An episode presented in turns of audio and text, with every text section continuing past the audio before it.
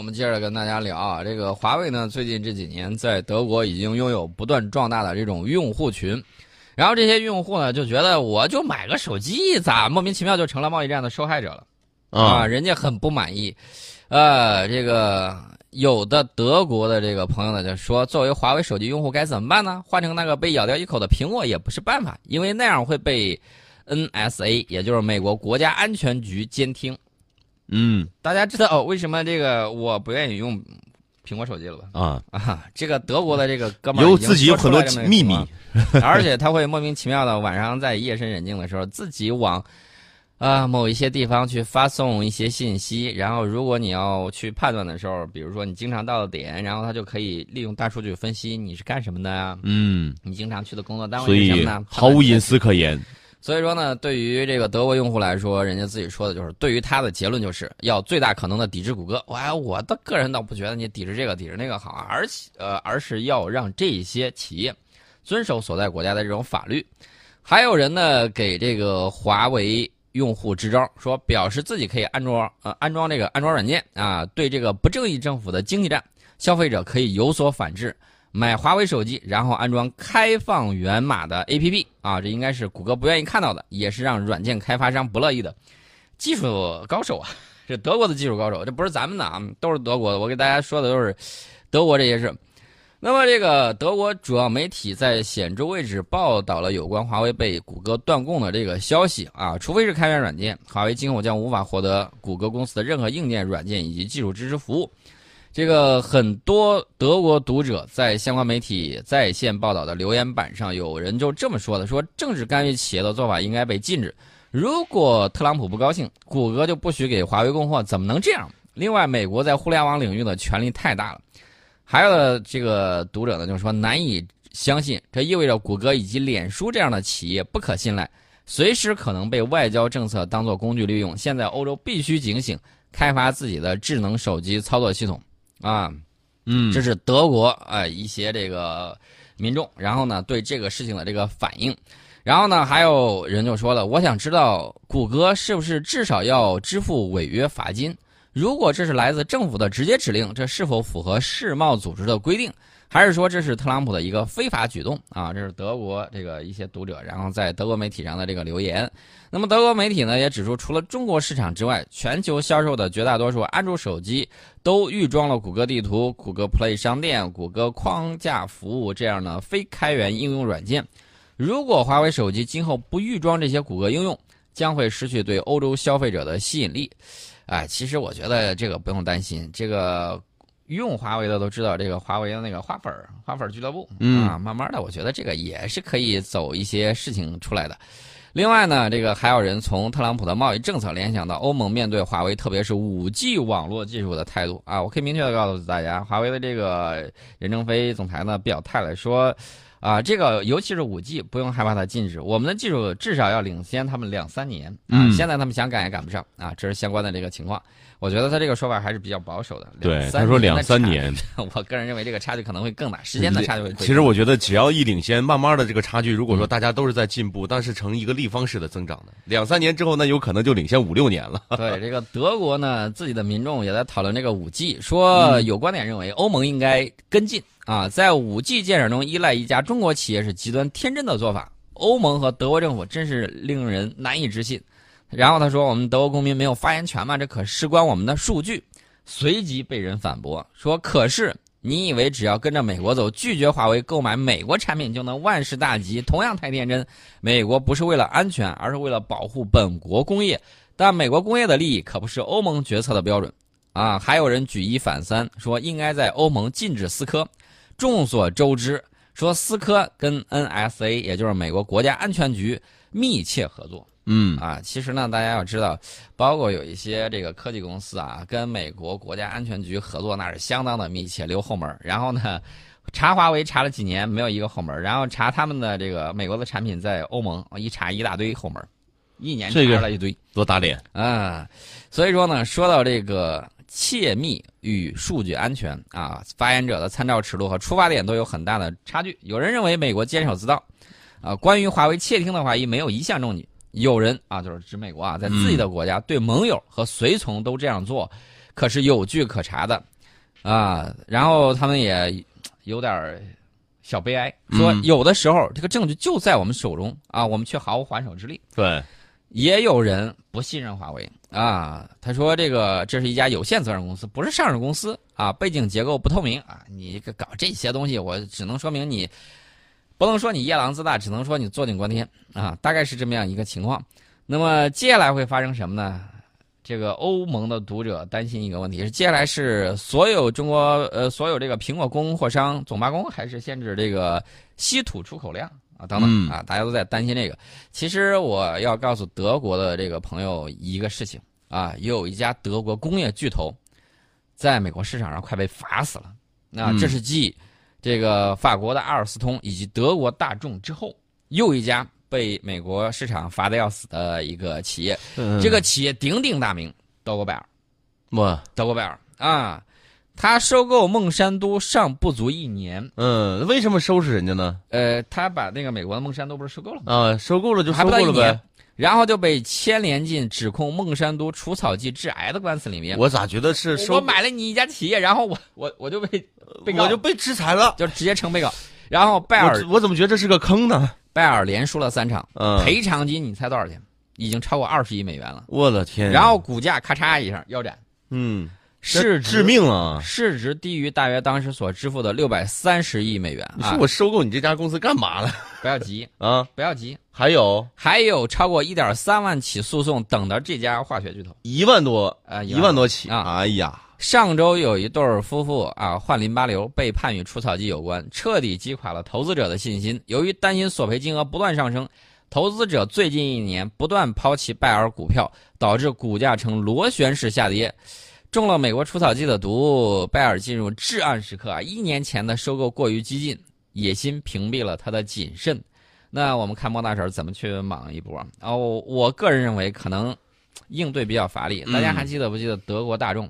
德国大众因为尾气门事件被美国逮住好一顿罚，对，这我觉得好多企业这这这一罚都站不起来了。阿尔斯通更倒霉。嗯阿嗯尔斯通因为跟这个呃通用电气要竞争，嗯，然后呢跟通用竞争，结果就是把他的高管直接给逮了。那个高管不知道，那为什么其实美国已经悄悄的提前嗯已经签署了这个 e n 然后但是没有发布出去。嗯，他说我要知道，我肯定不会来美国。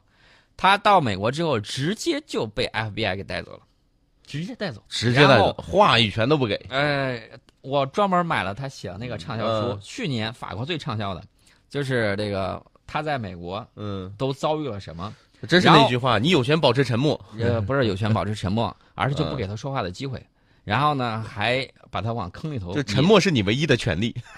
接下来呢，他把这个阿尔斯通、嗯啊，然后有一个很重要的有一个组成部分，就是一个能赚大钱的，嗯呃，被强迫、半强迫半卖的这种形式，给了被被被美国公司是收收购了，嗯，收购了，然后阿尔斯通一蹶不振，阿从尔此就鼎鼎大名啊，哎呀，大家可可惜啊非常非常的可惜。我觉啊得这个应该是给给自己的朋友搞得多多的，有一天真的有人要制裁的时候，也制裁不住你。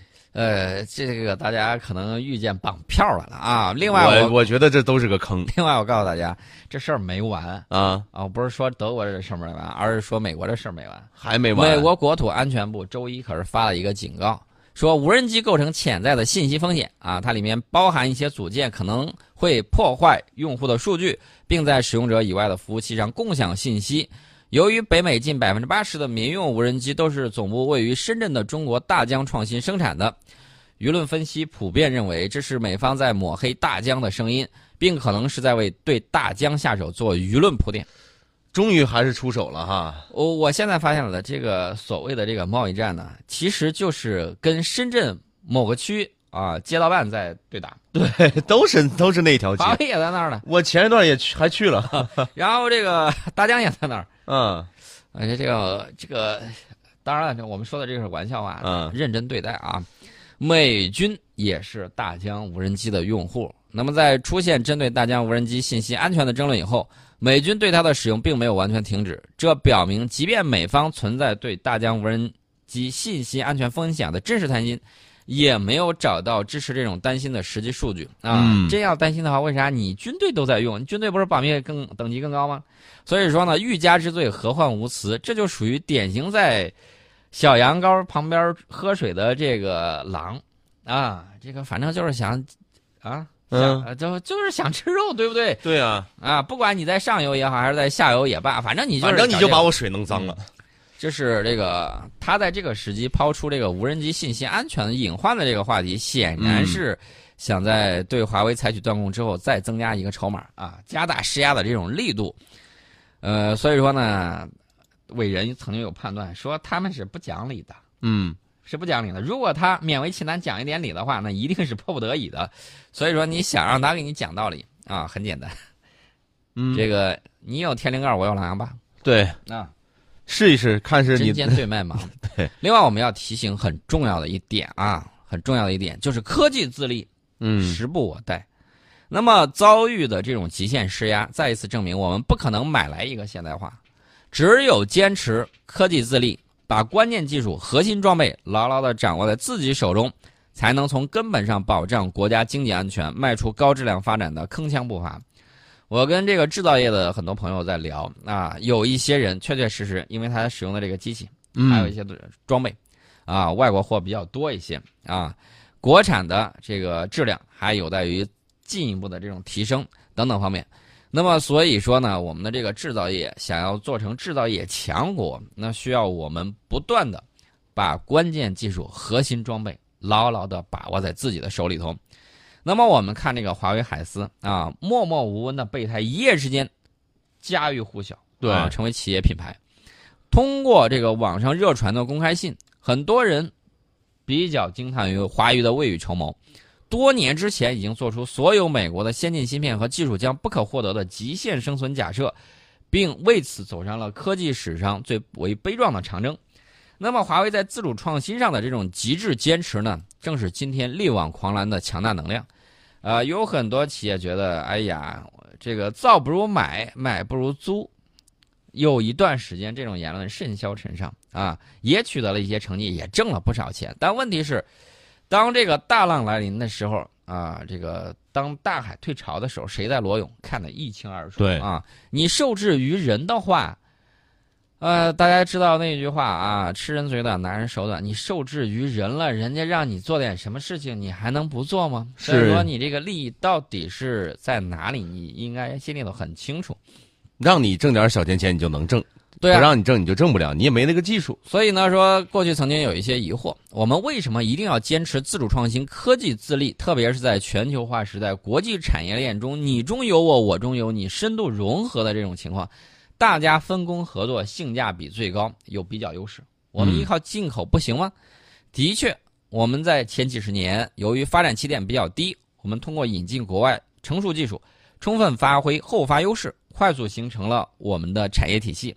这不仅使我们以最短的时间告别了短缺经济，也使我们成为世界上唯一拥有联合国产业分类中全部工业门类的国家，全部，嗯，全部这个有点厉害啊。比美国还要全，二百二十多种主要工业品的产量常年领先世界。可以说，在引进技术的基础之上，消化吸收再创新是发展中国家从追赶到并跑的重要路径。但是走别人的路，永远只能跟在别人后面，还有误入歧途或者是被人封路的这种危险。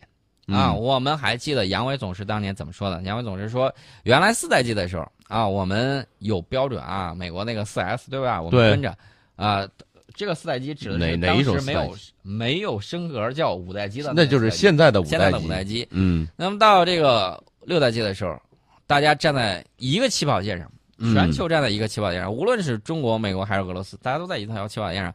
你怎么拿出来这个东西？不好意思，前面已经没有人告诉你这个是什么样子，你必须自己去。其实后有时候追赶的路比创新开拓的路要好走得多，对嗯这个开拓创新呢，就需要更多的这种资金的这种投入也需要更多的想象力。啊。所以说，大家告诉我们，实践反复在告诉我们，一般技术可以引进，关键核心技术引进不来，买不来，讨不来。小到芯片、新材料，大到数控机床、发动机，我们成为制造业强国的必备的迈向高质量发展的刚需，往往就是一些国家出口管制清单上的常客。大家不要忘了那个巴黎啊、那个管制那个清单依然还在，那些组织的成员依然还有。嗯军民两用的东西能不出口给你，就绝对不会出口给你，放心吧。啊，嗯如果这些核心部件我们全面依赖进口，无异于把命门双手奉上嗯啊！就好比在别人的墙上，你砌房子再大再漂亮，可能经不起人家在底下刨地基啊，对不对？对，所以说呢，我们的这个房子一定是要靠自己独立自主啊，靠科技自立，靠关键技术，靠核心装备掌握在自己的手里头，我们才能从根本上保障国家经济安全，迈出高质量发展的这种铿锵的这种步伐。所以说呢，自主创新的这个接力棒已经掌握在我们手里面。我相信更多的八零后、九零后会在这个时代嗯会在自己的这个时代带来更多的科技发展以及科技自立。嗯。